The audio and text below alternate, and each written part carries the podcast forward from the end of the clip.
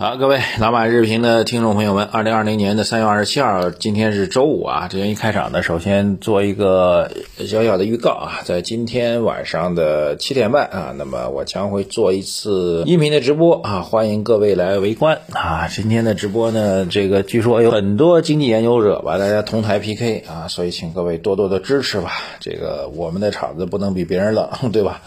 所以，请各位多多支持。那么参与方式呢？微信公众号的对话框输入“直播”两个字，获取我们的参与链接啊。今天晚上七点半，我们不见不散，请各位多多支持。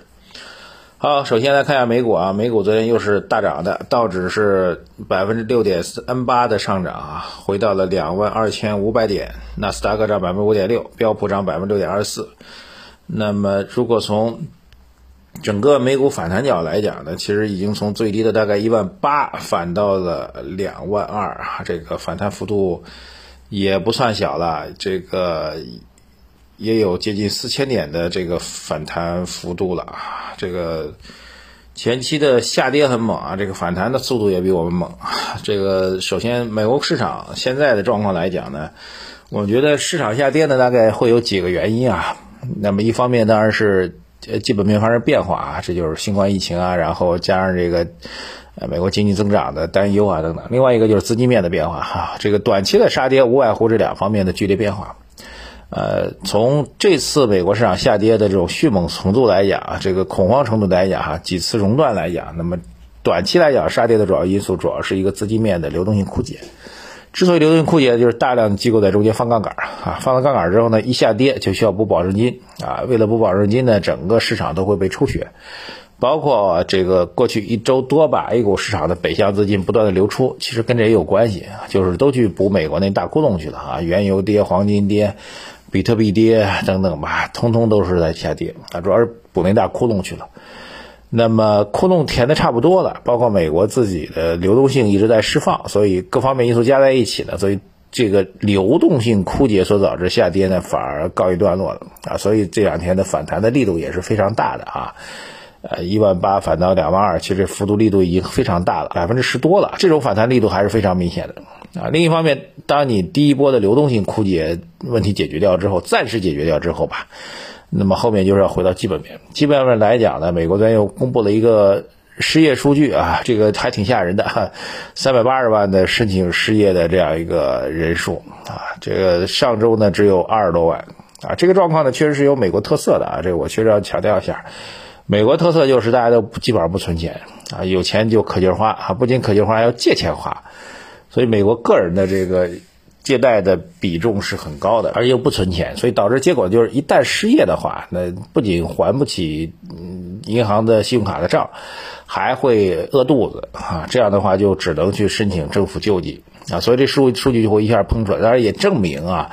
在美国这个新冠疫情导致的服务业啊、餐饮业跟跟我们这边情况差不多吧，也都处于停业当中，在这种情况下呢，给他们的社会生活造成一定的冲击。啊，所以也是基本面的问题吧。啊，这是首先讲一下美国市场。昨天来说呢，两个大的事情，第一个大事情就 G20 的领导人峰会，各位可能已经看到了。那么最终形成一个联合声明。呃，不要小看这件事情啊，这个 G 二零的峰会能够形成联合声明是很不容易的啊，因为中间的利益关系实在是错综复杂。本身 G 二零我昨天讲过了，G 二零就是最发达的国家啊，这个七大工业国和十三个最大的发展中国家本身就是两派势力，对吧？然后这些经济体之间的利益关系也不是很一致，嗯，包括美国跟德国啊，美国跟德国可能是这个比较强的西方国家。那其他西方国家 G 七当中，其他西方国家经济状况可能也没有那么好，对吧？发展国家本身利益关系也有很大差别，比如说，呃，沙特、俄罗斯、巴西，他们都还是偏这个资源型的国家，对吧？那那中国呢是偏制造业类的国家，那各自之间利益关系其实也不太一致，所以把二十个国家放在一块儿，如果在面对一个重大的问题，你达成一个比较虚的这种公开声明，当然是容易一点；如果做一个比较实的公开声明，其实挺难的。啊，包括我方在这个发言当中，其实也提到了，希望能够减降低贸易壁垒啊，这个减少关税啊等等，这都是我们的利益的诉求嘛。当然，也对于全球经济也是一个利好。最终能够达成联合声明还是不错不容易的啊。最后，当然联合声明当中提到了，大家会携手一致来对抗现在当下的这个新冠肺炎全球蔓延的问题，会有五万亿以上的资金的注入啊，这个最终落实，当然实际上它并不会有一个强制性的。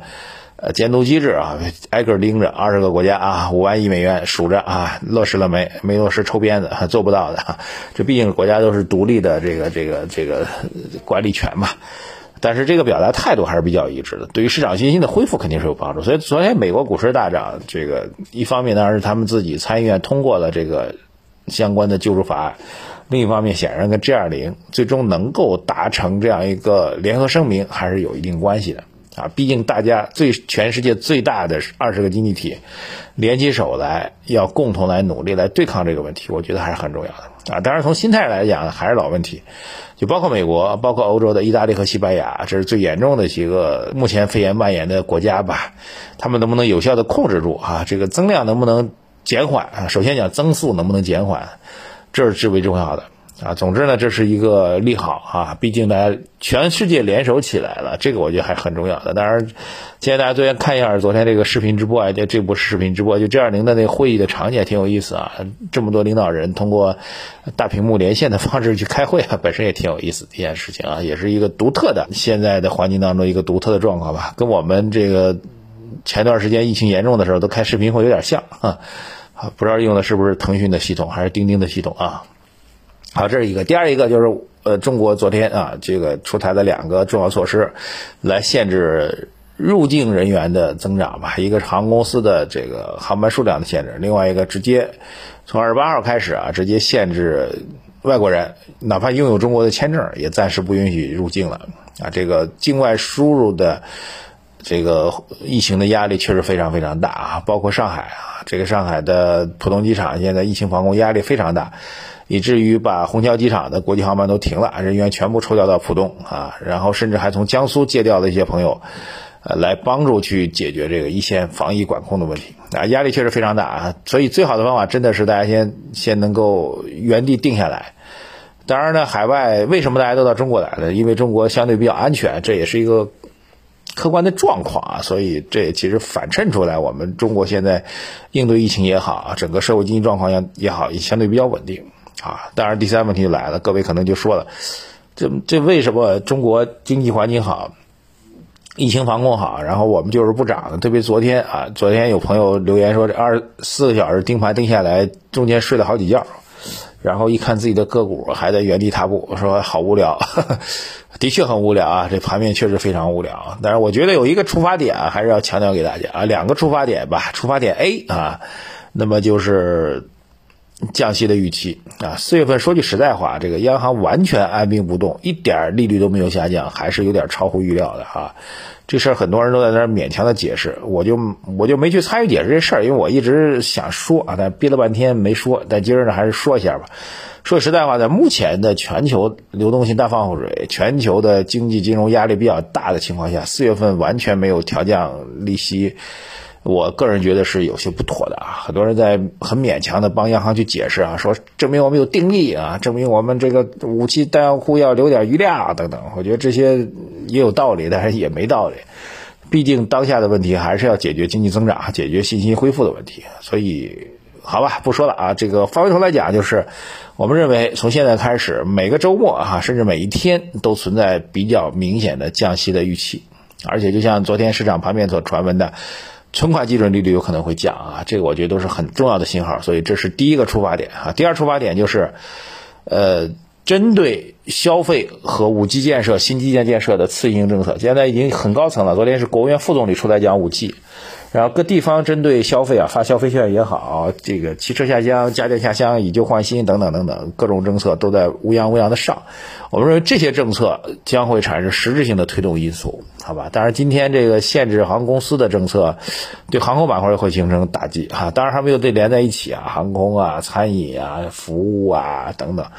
连在一起啊。今天实际上盘面当中航空板块会承压的，但是我觉得未来的两个。行业性的主通一点，当然我们首先主推还是五 G 新基建啊，虽然调整很猛，但其实是买入的机会哈。另外一个就是刚才讲的消费复苏的概念啊，政策支支持的概念，还是确定性的概念。好，谢谢大家，今天就不讲那么多了啊。这个晚上七点半我们在网上啊音频直播间嘛，还会有位朋友到现场啊，到时候大家的一些您关心的个股问题啊，你们会问各种千奇百怪的个股，我都压根儿没听过，也不知道怎么去给你们解释啊。今天正好我们还请到了朋友，会为大家现场会为你们解读个股哈，当然所有的解读都仅供参考，谢谢大家。微信公众号财经马红漫。